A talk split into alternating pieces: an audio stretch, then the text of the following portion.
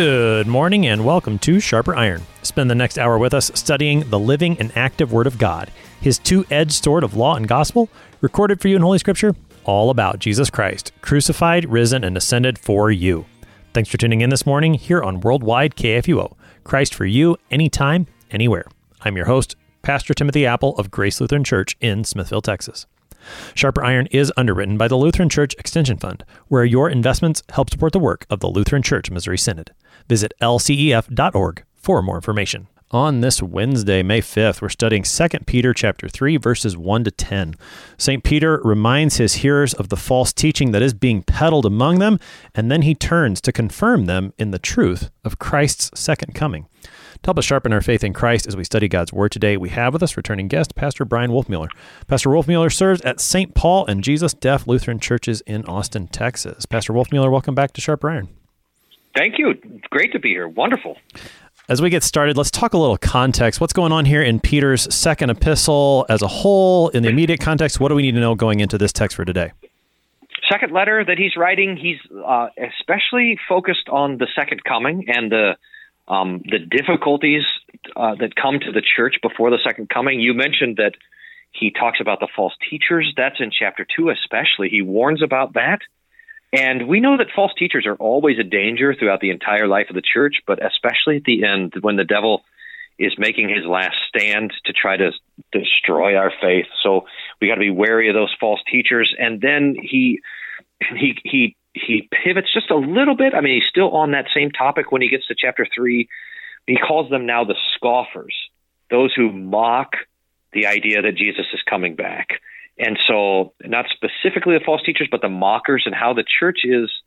We should at least expect this, that when the scoffers come who say, look, today's just like yesterday. Yesterday was just like the day before. Tomorrow is going to be just like today. You Christians with your hope for the new heaven and new earth, you have an empty and vain hope.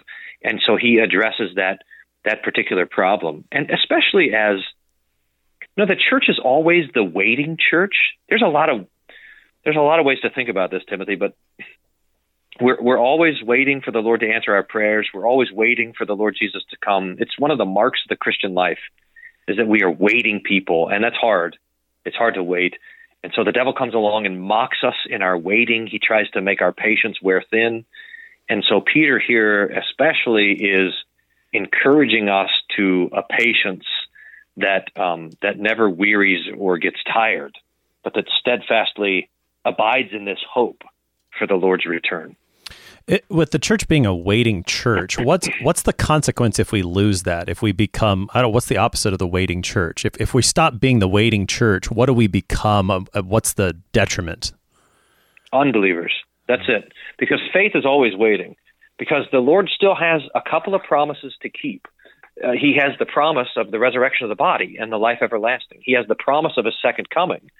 He has the promise of the new heaven and the new earth where the righteousness dwell. That's what he's going to put before us now. And so the Lord has promises to keep, and so we're waiting for him to keep those promises. Now, most of the promises are kept already. Like Paul said to the Corinthians, all the promises of God are yes and amen in Christ. And in his birth and life and teaching and suffering and death and burial and resurrection and ascension and sending of the Holy Spirit, the Lord has kept the majority of the promises that he gave us through the prophets. But there are still a few promises for him to keep, especially that we would appear like he is in glory. And if we think that this is it, that this life that we've got here, that this current state of affairs is all that it will be, then that means in other words, if we cease to wait, then we think that the Lord won't keep some of his promises. And that is, it's simply impossible. The Lord cannot lie. And so because there are promises that the Lord Jesus will keep on the last day and fulfill on the last day, we are waiting for him to fulfill those promises.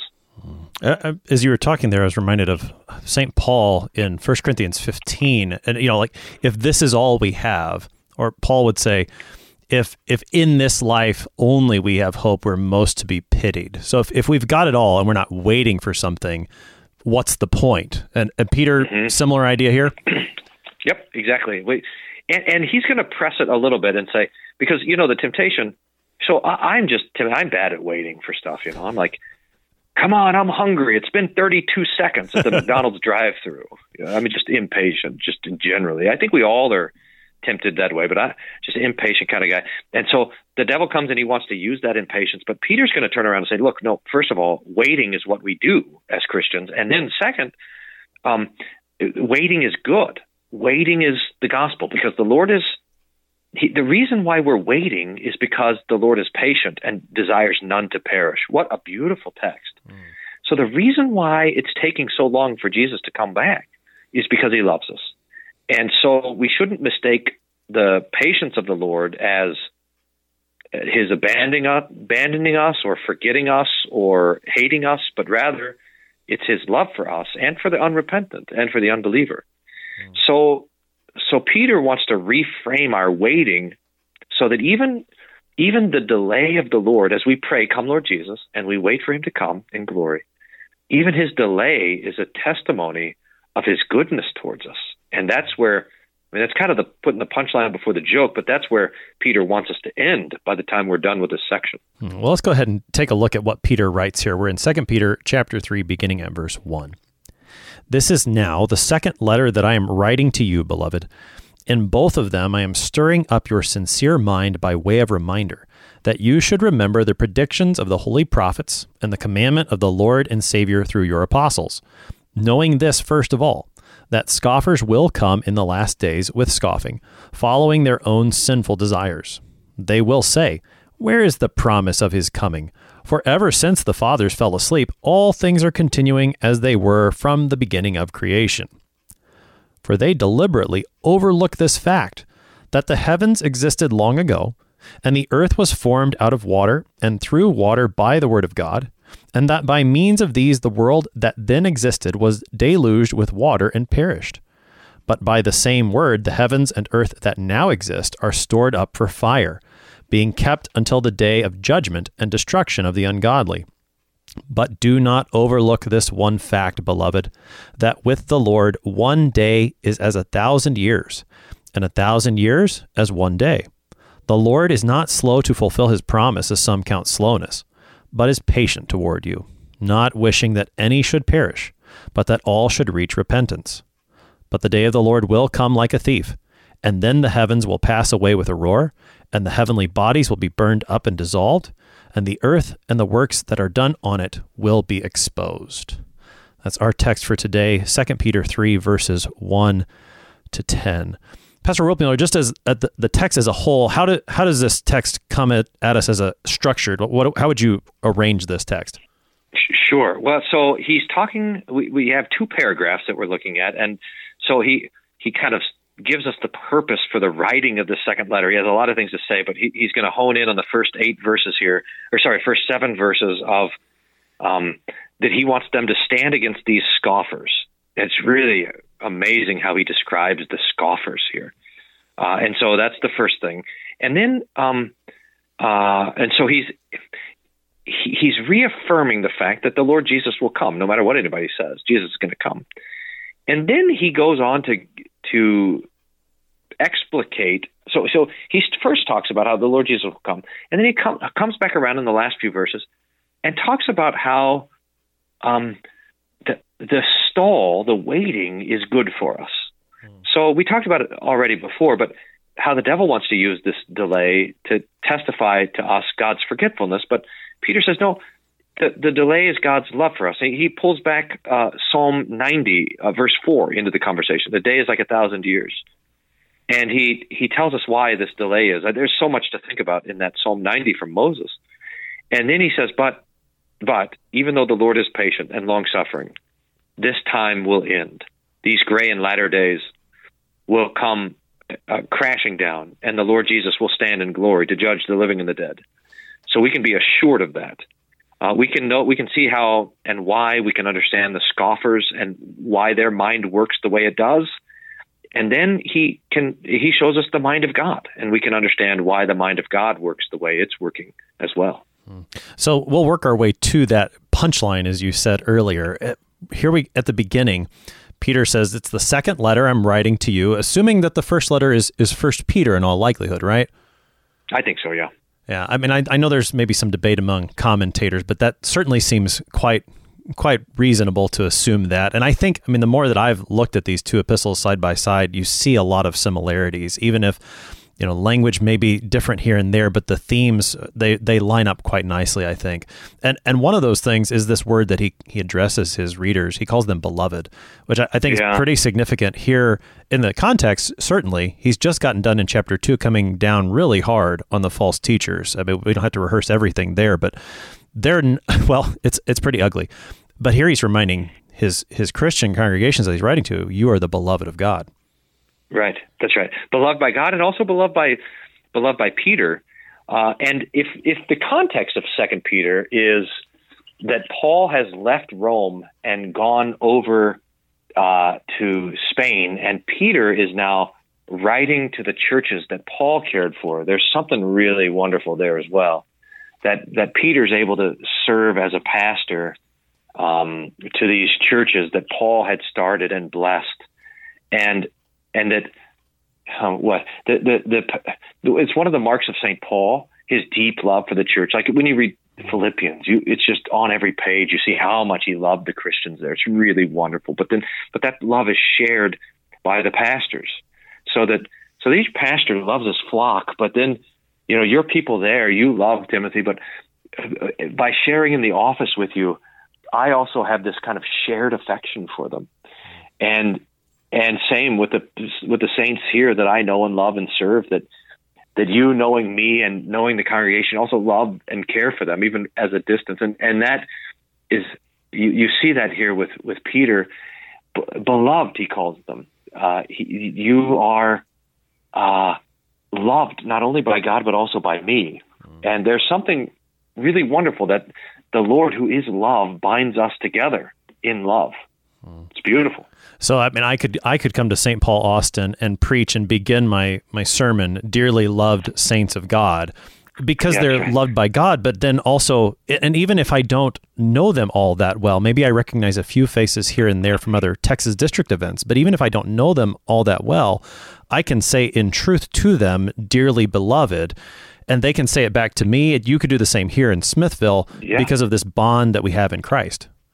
That's right. And the way that love looks, I mean, and we know this too, that the love looks differently according to commandments, according to the vocations that we have. And the way that, if you were to visit St. Paul, the way that you would love the people here is by preaching to them. And the way they would love you back is by listening to you. So you stand up to preach. That's saying, look, I love you and I'm serving you here.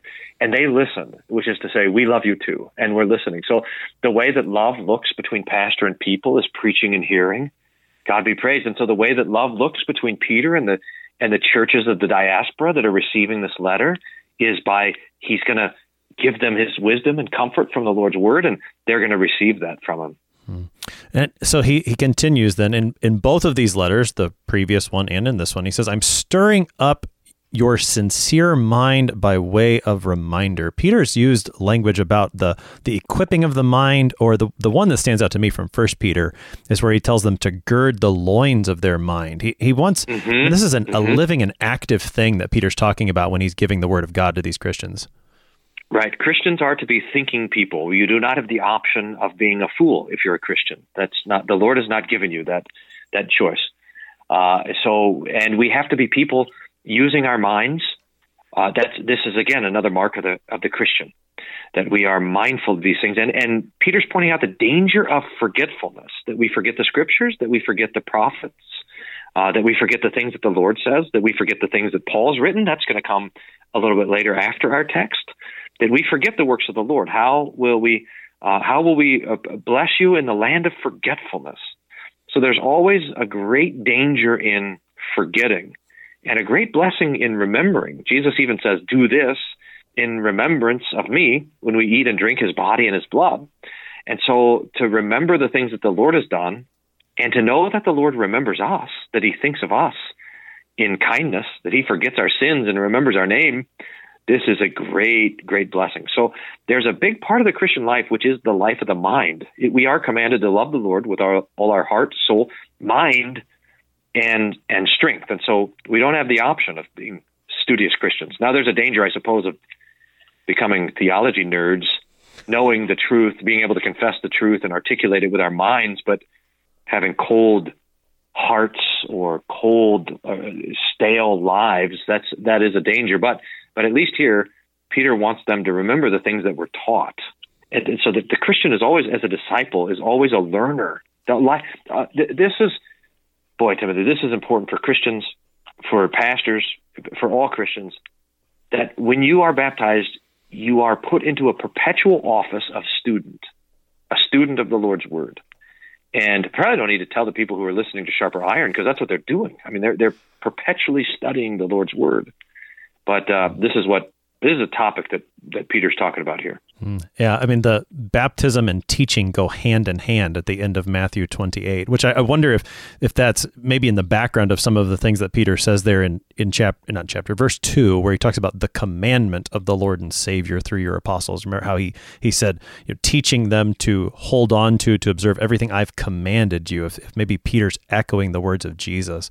I want to go back to your talk about the remembering and the danger of forgetting. We recently had a conversation with another pastor earlier in 2 Peter about this idea, and he brought out specifically that Christians ought to be remembering in the sense of memorizing things. And we talked a little bit about this. We live in a world in which, I mean, if you and I don't know something in the middle of our conversation, I can pull up Google right here on my computer and I could probably give you a decent answer. So I don't have to remember or memorize. Why is that important? I'd like to hear what you have to say about this too. Why is it important for us as Christians to continue to memorize the scriptures? Oh, I can't remember why that's important. Oh, that was terrible. That was a terrible joke. The Lord wants us to write his law in our hearts, and probably because, well, there's a lot of reasons here, but faith is not just a matter of knowledge, but it's a matter of assent and trust that we're leaning on these things. But knowledge is a key part of it, and so much of our Christian life is this conversation that's happening in our conscience, where the devil often can get in there and try to throw us off. And in that conscience, we want the Holy Spirit to be there throwing around the Word of God to beat back the lies of the devil. It's part of the sanctified mind. How can a young man keep his way pure? By meditating on your law, on your words, so that we treasure the Lord's Word in our heart. I think in this way, Scripture memory is imperative.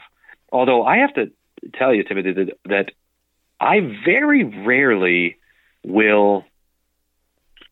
I better tell you a story about this summer. Let me finish this thought though. I very rarely will write down a verse and try to put it on the mirror and work on it every day, a word at a time, to memorize it. I've often thought that I probably should. There's like whole churches who are memorizing like the book of Philippians, which is amazing. But how I work on my scripture memory is I study a text until I love it, until it tastes beautiful in my ears, until it opens heaven up for me, until I get a little glimpse of how good God is in the text. And once I've done that, then I can't forget it. Then it's there, I think memorization is important, but I love the discipline of scripture memory for the people that have it. I'm particularly undisciplined in my mind in that way. So the way I kind of hack the Bible memory is I try to fall in love with a text, and once I've fallen in love with it, it's hard to forget. So that's what I think is so important. And here's an example of the importance of it. So I got sick with COVID this summer, and I had this weird reaction to it, which is basically I lost my mind, and I couldn't spell my name. I couldn't remember our zip code. I lost my balance. I was stuttering. It was like I had a pretty bad stroke. I think that's probably the equivalent, or encephalitis, the brain swelling. And I couldn't read. I could read a word at a time, and I could sound out words. I hadn't forgotten what the letters were, but I couldn't. Oftentimes, I couldn't understand a paragraph, and when I was really bad, I couldn't understand a sentence. But the Holy Spirit was still ministering to me from Bible passages that I had memorized. And there was a couple that really stuck with me, and one of the most wonderful was the words that Jesus spoke to St. Paul when he said, my grace is sufficient for you, my strength is made perfect in weakness. And those words were echoing in my mind and my heart and my conscience. Even when I couldn't read, they were there. And the Lord was using them to bless me and to strengthen my faith. And so when we treasure the Lord's word and hold it in our heart, then we have it. No matter where we go, we have it with us. And it's good that we go and fight the devil. When we go to do that, we have some equipment to bring with us. The way Paul talks about it in Colossians 3, I think, that let the word of Christ dwell in you richly. And so I appreciate the example that you brought up of the way that you make it a practice, because that may look different for different people. Some youth confirmands do a really good job of memorizing, what does this mean? We should fear and love God so that. Some of them don't do as well of a job of reciting it, as you know. But there are different ways that the Lord's word would dwell in us, would live in us, even if it's not by what would sometimes pejoratively called rote memory. There are other ways that the Lord's word dwells in us. I think of the role of music in that. Paul brings that out there in Colossians 3, so that at those moments when, maybe it is we've lost our mind because of a disease or an old age. I mean, I'm sure you can think of times where you visited someone in a nursing home or a shut-in at home who otherwise may not be able to have a very coherent conversation. When you start singing the liturgy, suddenly they're right there with you, because that's the word of the Lord dwelling in them. And what a gift that is. Yeah.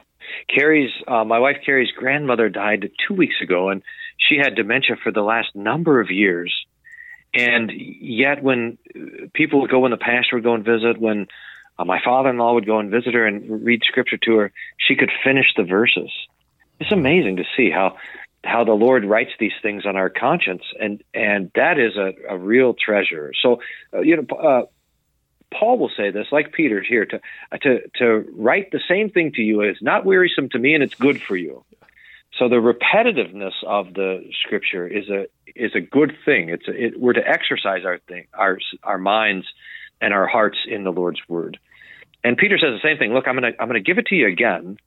And this is good for you. And this reminds us, Timothy, that the Bible is not a book to be read and set aside, but rather a book to be used and studied.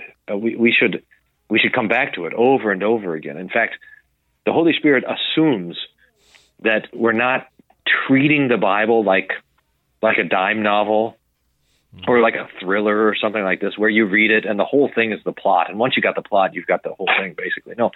The Bible understands itself as a book that we come back to over and over, that we read slowly, that we study, that we talk about it when we rise up and when we sit down and as we go along the way. And so that assumption is really helpful. Peter specifically mentions in verse 2 that he wants them to remember both the predictions of the holy prophets and also the commandment of the Lord and Savior through your apostles.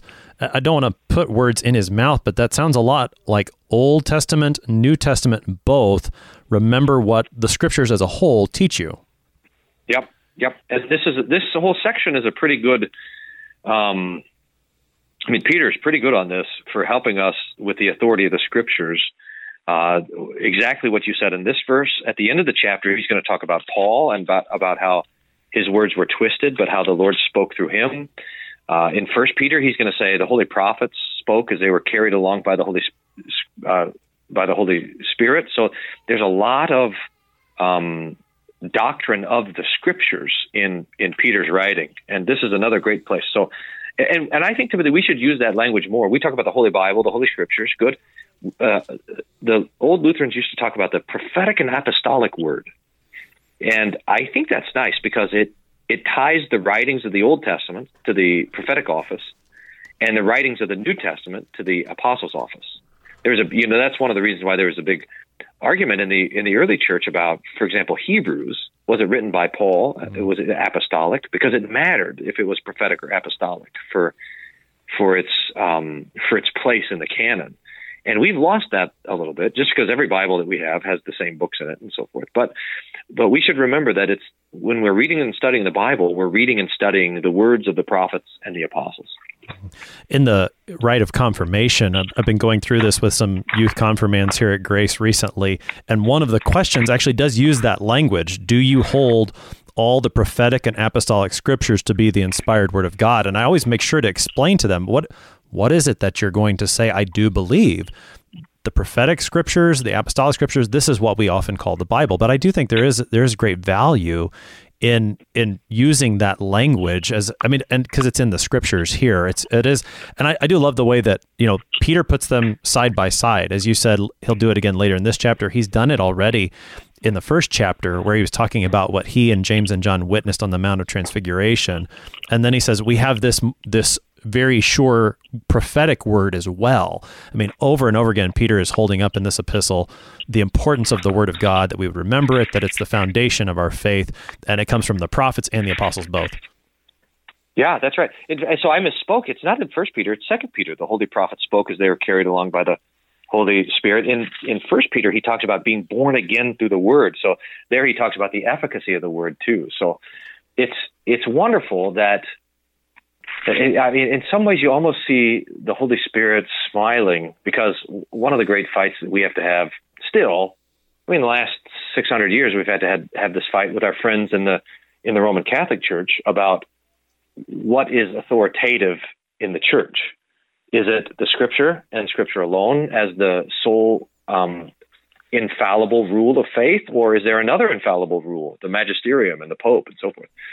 You just see a little smile on the face of the Holy Spirit when he puts all of these texts about sola scriptura in the writings of Peter, who the Catholic Church wants to be the first Pope. And so the first Pope is pointing us to the Scriptures and saying that's where the authority is. God be praised. That's fantastic. You're listening to Sharper Iron here on KFUO. I have Pastor Brian Wolfmuller looking at 2 Peter chapter 3 with us. We're going to take a short break, but we'll be right back. Please stick around.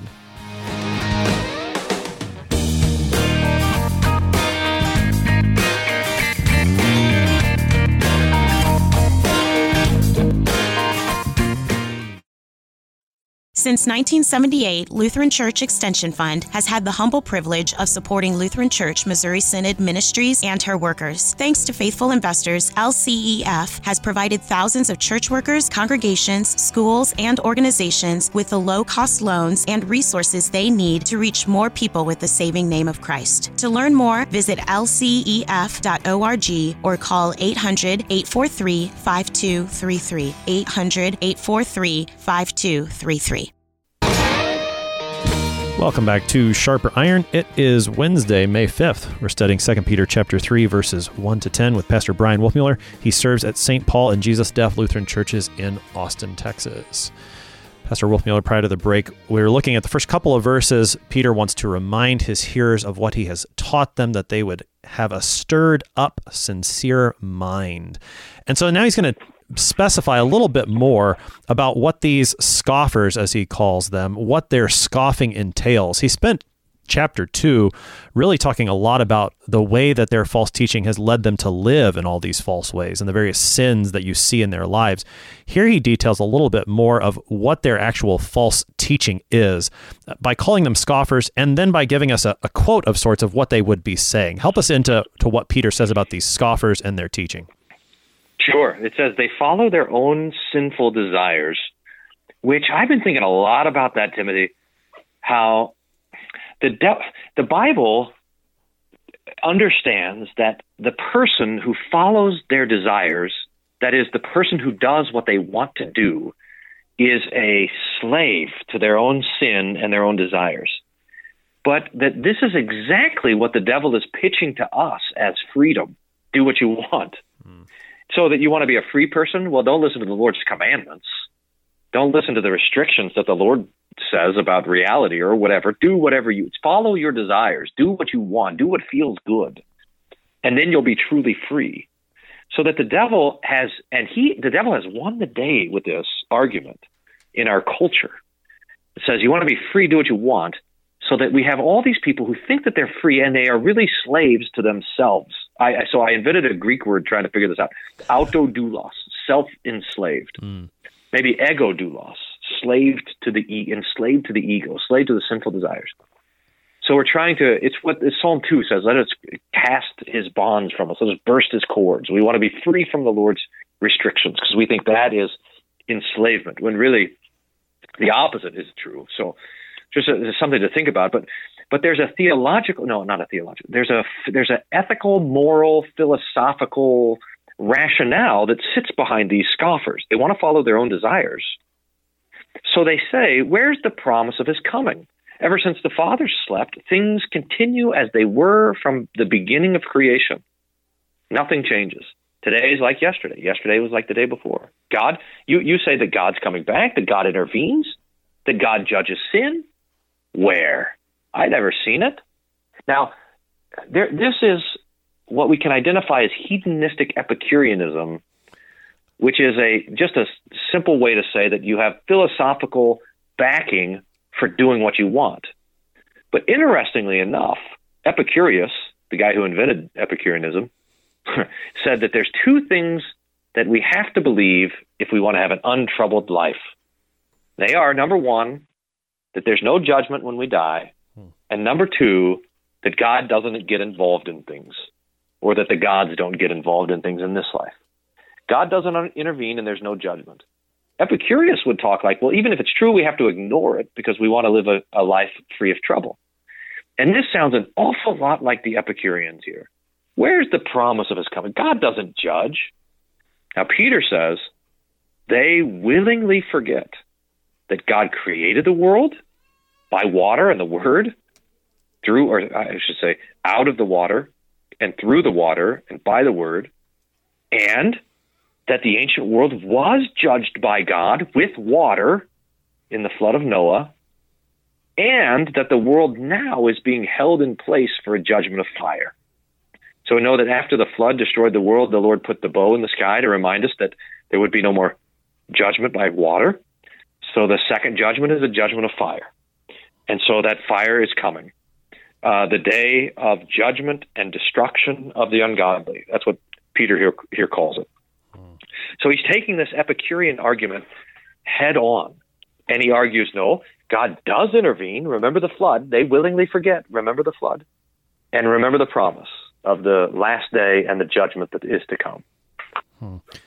Water, once again, factors pretty heavily here for Peter in chapter 3 of this epistle, and so does Noah. I was thinking about this before our conversation. It seems that Paul really likes to preach on Abraham. You know, he shows up in Romans and Galatians.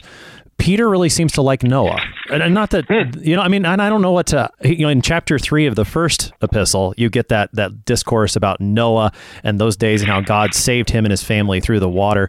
Noah has shown up earlier here in this epistle in chapter 2. And here you get Noah and the flood and water again. Why Noah? What do you think? Well, the two great examples of judgment were the flood of Noah and Sodom and Gomorrah. And Peter brings them both up. And so does Jude as well. I got to see if this is a pious way to say it. The flood of Noah and the destruction of Sodom and Gomorrah are like dress rehearsals for the last day. So if you want to know what if you're talking about the second coming, it makes sense that the flood of Noah would come up. Jesus himself says that in the days of, on the last days, it'll be like the days of Noah. And so Jesus himself makes that connection, and I think Peter is reflecting on that. Yeah. So just like the time before Noah, when Noah was preaching righteousness and the people were not listening, no one was listening to Noah. He preached for 120 years, and he had nobody join his church, or if they joined, then they left before the end. So can you imagine? I mean, 120 years and not a single adult instruction, not a single baptism, I guess, not a single circumcision, not a single adult circumcision. Wow. I guess no before that. But nobody comes into the church for 120 years of ministry, and then the flood comes, and then destruction comes, and so Noah is that creature that was being mocked, that was being ignored, that was declaring the only way to be rescued, and was not heard. So it really makes sense for what the people are thinking of and wrestling with and struggling with that Peter is writing to. Yeah, I think, and I had forgotten about the words of Jesus. I'm glad you brought that up. That makes a lot of sense that Peter would have been reflecting on what his Lord had said, and it comes up. And then, as you said, the parallels between Noah as the herald of righteousness and Peter and the pastors and these congregations in Asia Minor and their similarities. Noah stands as a perfect example from the Old Testament for him to bring out. Before we pass it by too quickly, this matter, it may strike us as a little odd, where Peter says the earth was formed out of water and through water by the word of God. When we talk about creation, we usually say, how did God create? By his word. And Peter certainly has that here. But what is this matter of, how does he put it, out of water and through water? What does that mean? I don't know if I can say much more than, if you remember that, number one, when we first find the earth in Genesis 1, verse 2, is it? It's covered in water. The Holy Spirit was hovering over the face of the water. And then the Lord begins to speak. And then on the third day, the second day, the Lord divides water and water. And then the third day, the Lord divides the water from the land. And he pulls up the land out of the water. And so that's the best I can do on that. There's some who, when you go back to Greek philosophy, I'll just say it real quick. When you go back to Greek philosophy, they are always wondering what is the essential element? What is the atom? What is the one thing that everything is made out of? And some said it was earth, and others said it was fire, and some said it was air, and some said water. And some said it was a mixture of all four, but there was a whole big philosophical conversation about what is the fundamental building block of the cosmos, and so some people would suggest that Peter's answering that question and saying the fundamental thing is water. He's delving into that theology. I don't know. I don't want to say that. I think that Peter's probably just reflecting in a way that would have been very comfortable for the people. He's reflecting on the way that the Lord formed the world in the very beginning, and connecting, and the book of Genesis does this too, connecting the separation of the waters on the second day, the waters in the sky versus the waters on the earth, that they were then unleashed in the flood and brought in destruction. Mm-hmm. So that there's a connection between the creation of the world and the destruction of the world in the days of Noah. And Peter wants to make that connection now. So there was water in the creation and then in destruction, and now we're waiting for the fire to come and destroy. So I don't know. You have thoughts on that? I'd love to hear your thoughts. Well, if you want to press it. I don't know as much Greek philosophy as you do, I would imagine. But what you said matches up with some things I've actually been reading recently. Having listened to some other conversations you've had, I picked up a book on some introductory philosophy thoughts, and I've delved into some of that. What you're talking about, what's the atom, and so But I think Peter really, the way it is phrased, he founds what is all of reality about. I mean, it goes back to the word of God. The formed out of water and through water. You can see how that plays out in the book of Genesis, just on a very, a narrative level. That's how it happens. You've got the earth that's formless and void, the Spirit's hovering over the waters, and then by his word, the Lord, does his work of creation. And so that the word is ultimately the foundation of all of it. It is, how does John put it? Through the word, all things were made, and without the word, nothing was made that has been made. Peter, I think, has the same thing going on. And then just as in terms of his argument, what you said, I think also makes sense, that he's taking this from creation and how the water was there, and then how God used the water to enact destruction in the days of Noah. And then that same destruction is coming, all of it in answer to the scoffers who are saying, look, everything's just going on as it always has. God's never intervened before. And Peter says, you guys have forgotten this on purpose, which I think that's quite something. They've deliberately forgotten what the scriptures teach. I think hopefully, does that add to it, or maybe just confirms what you said? It really does. And made me think of something else too, because one of the great dangers we have now is this delusion of evolutionism which says it's a foundational argument is that the creation that we know happened apart from the Word of God. Mm. And if we can do that, if we can separate creation from the Word of God, then you can get away with just about anything you want. And so this is what these Epicurean, what the scoffers were doing then, and it's what the our modern scoffers are doing now. Well, and it's quite something how that if you can get away from the Word of God in creation, then you're also able to get away from the Word of God in judgment. And I mean, I think those two things seem to go hand in hand with what happened in Peter's day and what happens in our day, that, you know, if there's no judgment and God's never really interacted with anything in his creation before, then I can just do what I right. want. And again, right. it seems like freedom, but it's not. No, right. Exactly. So he continues then in verse 8 to turn more specifically to the second coming of Christ. And you mentioned this earlier, that Peter brings up Psalm 90, which is a psalm of Moses. How does Peter make use of Psalm 90 here? The Psalm of Moses, and the oldest psalm that we can figure in the Scripture, Psalm 90. What a unique psalm. Here's how we use Psalm 90 here at St. Paul, and I've used it in my ministry. And that is when we have a funeral and the casket is being closed. And during the closing of the casket, I read Psalm 90 because it's a psalm of mortality. It's a psalm of the limit of man's days. I'll just open it up here and read a couple of verses from it. It's a psalm of the fear of the wrath of God, really. Moses teaches us, Lord, you have your dwelling place in all generations. Before the mountains were brought forth, or ever you had formed the earth and the world, from everlasting to everlasting, you are God. You return man to dust and say, return, O children of man. For 1,000 years in your sight are but as yesterday when it's past, or as a watch in the night. You sweep them away as with a flood. They're like a dream, like grass that is renewed in the morning. In the morning it flourishes and is renewed. In the evening it fades and withers. For we are brought to an end by your anger, by your wrath we are dismayed. You have set our iniquities before you, our secret sins, in the light of your presence. For all our days pass away under your wrath, and we bring our years to an end like a sigh. This is the old man verse. Next, verse 10: the years of our life are 70, or even by reason of strength 80. Yet their span is but toil and trouble, and soon gone we fly away. Who considers the power of your anger?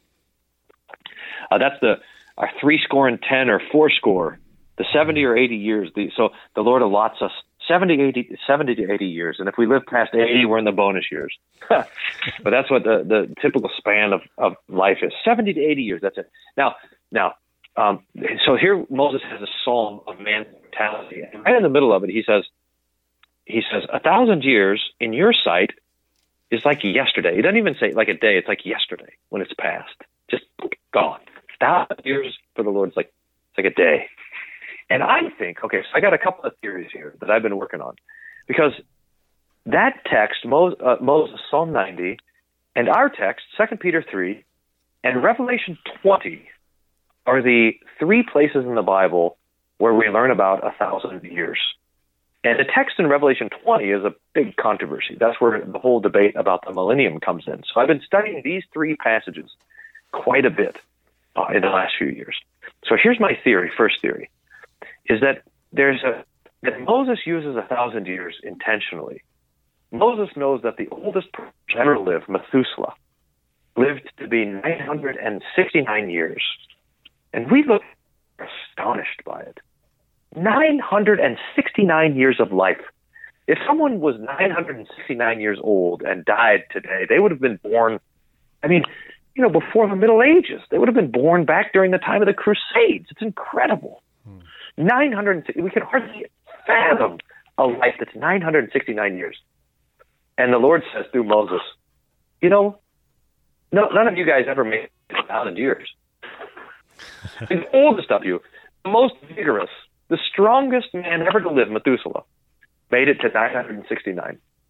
1,000 years to me is like yesterday, like a day. It's no big deal. So the 1,000 years stands as the age which no one has ever reached. And yet for the Lord, it's nothing. 1,000 years is nothing. So then Peter takes that 1,000 years up to describe the time of patience between the ascension of Jesus and the second coming. So he says, it's true that God hasn't returned in judgment, that Jesus hasn't come back to judge the living and the dead, that we haven't seen the last day yet. It's true. That's true enough.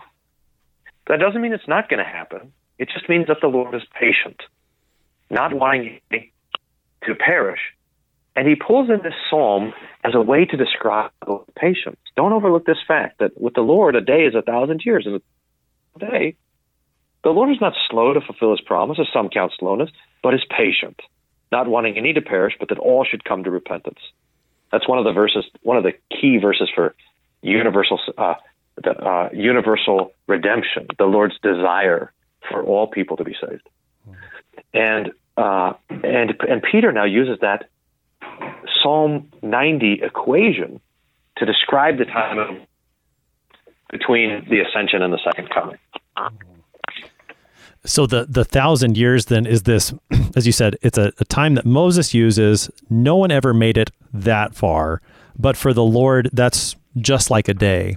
And now Peter picks that up in order to preach the Lord as the patient one, which is, that's something that's pretty important for Moses too.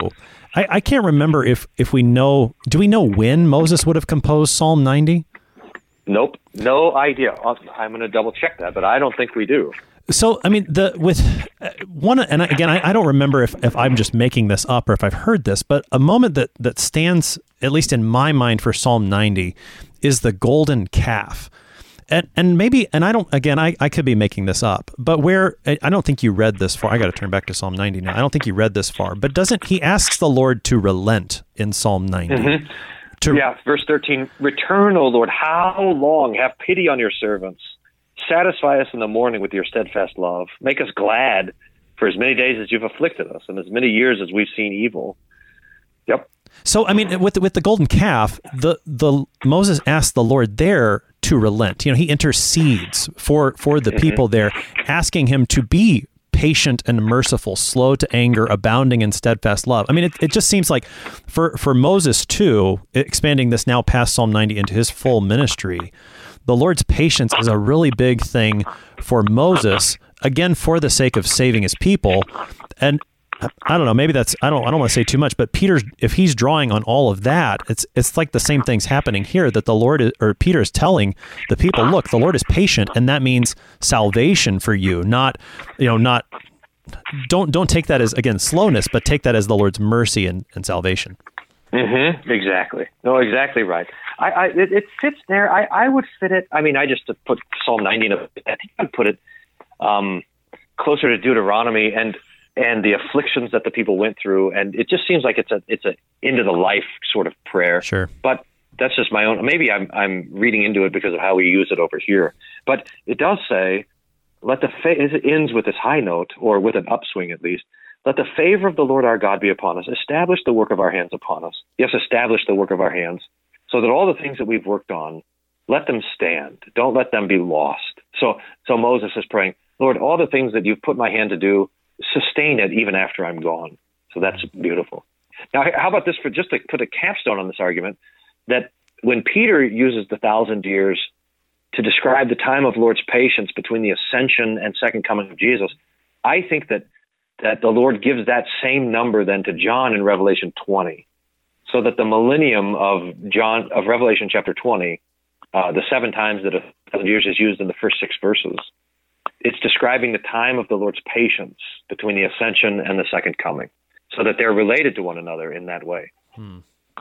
That works. I think so. Yeah. I mean, because, Peter and John, it's not like, sometimes I think we do this in our world today. We think of Peter, he thinks these things, Paul thinks these things, John thinks these things.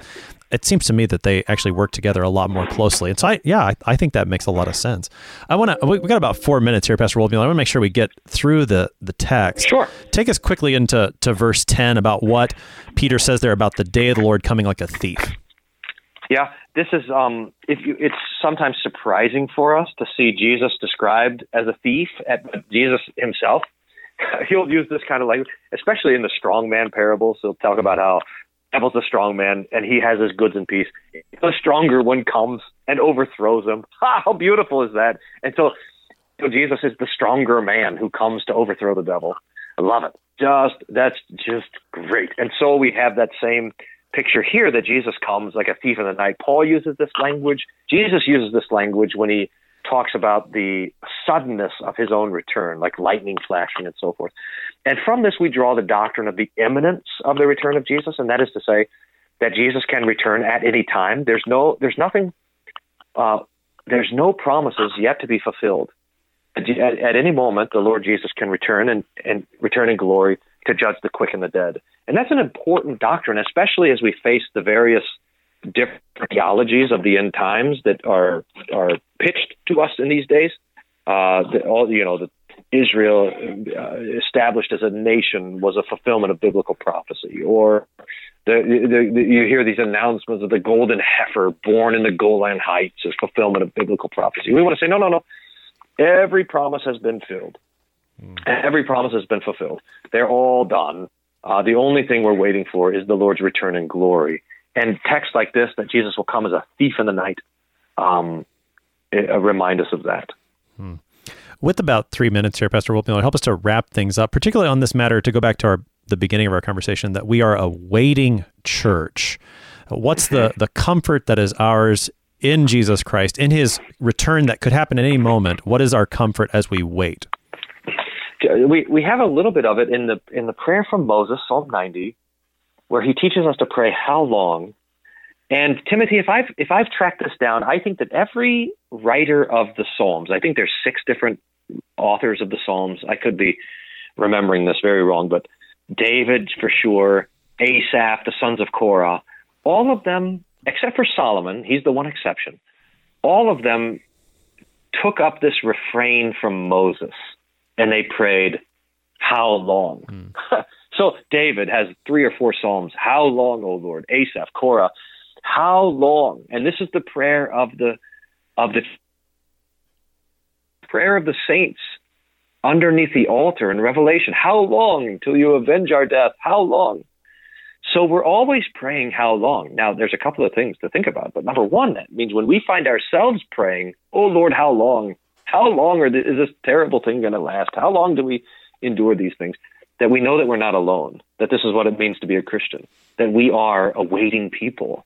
Those who wait on the Lord will renew their strength and mount up on wings like eagles and run and not grow weary and walk and not faint. So that the Lord has set us in this world to wait for him.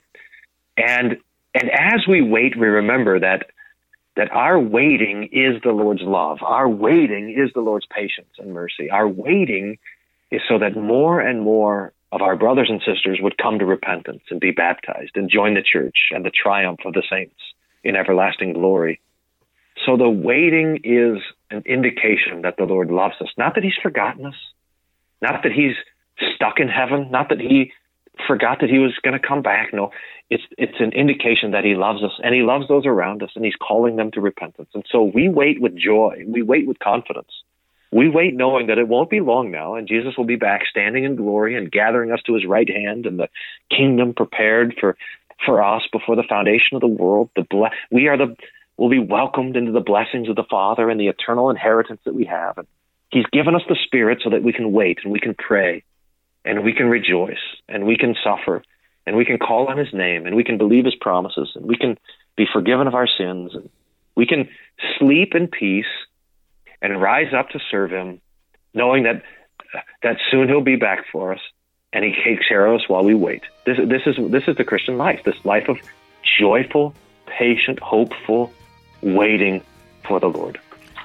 Pastor Brian Wolfmuller is the pastor at St. Paul and Jesus Deaf Lutheran Churches in Austin, Texas, helping us today with 2 Peter chapter 3, verses 1 to 10. Pastor Wolfmuller, thanks for being our guest today.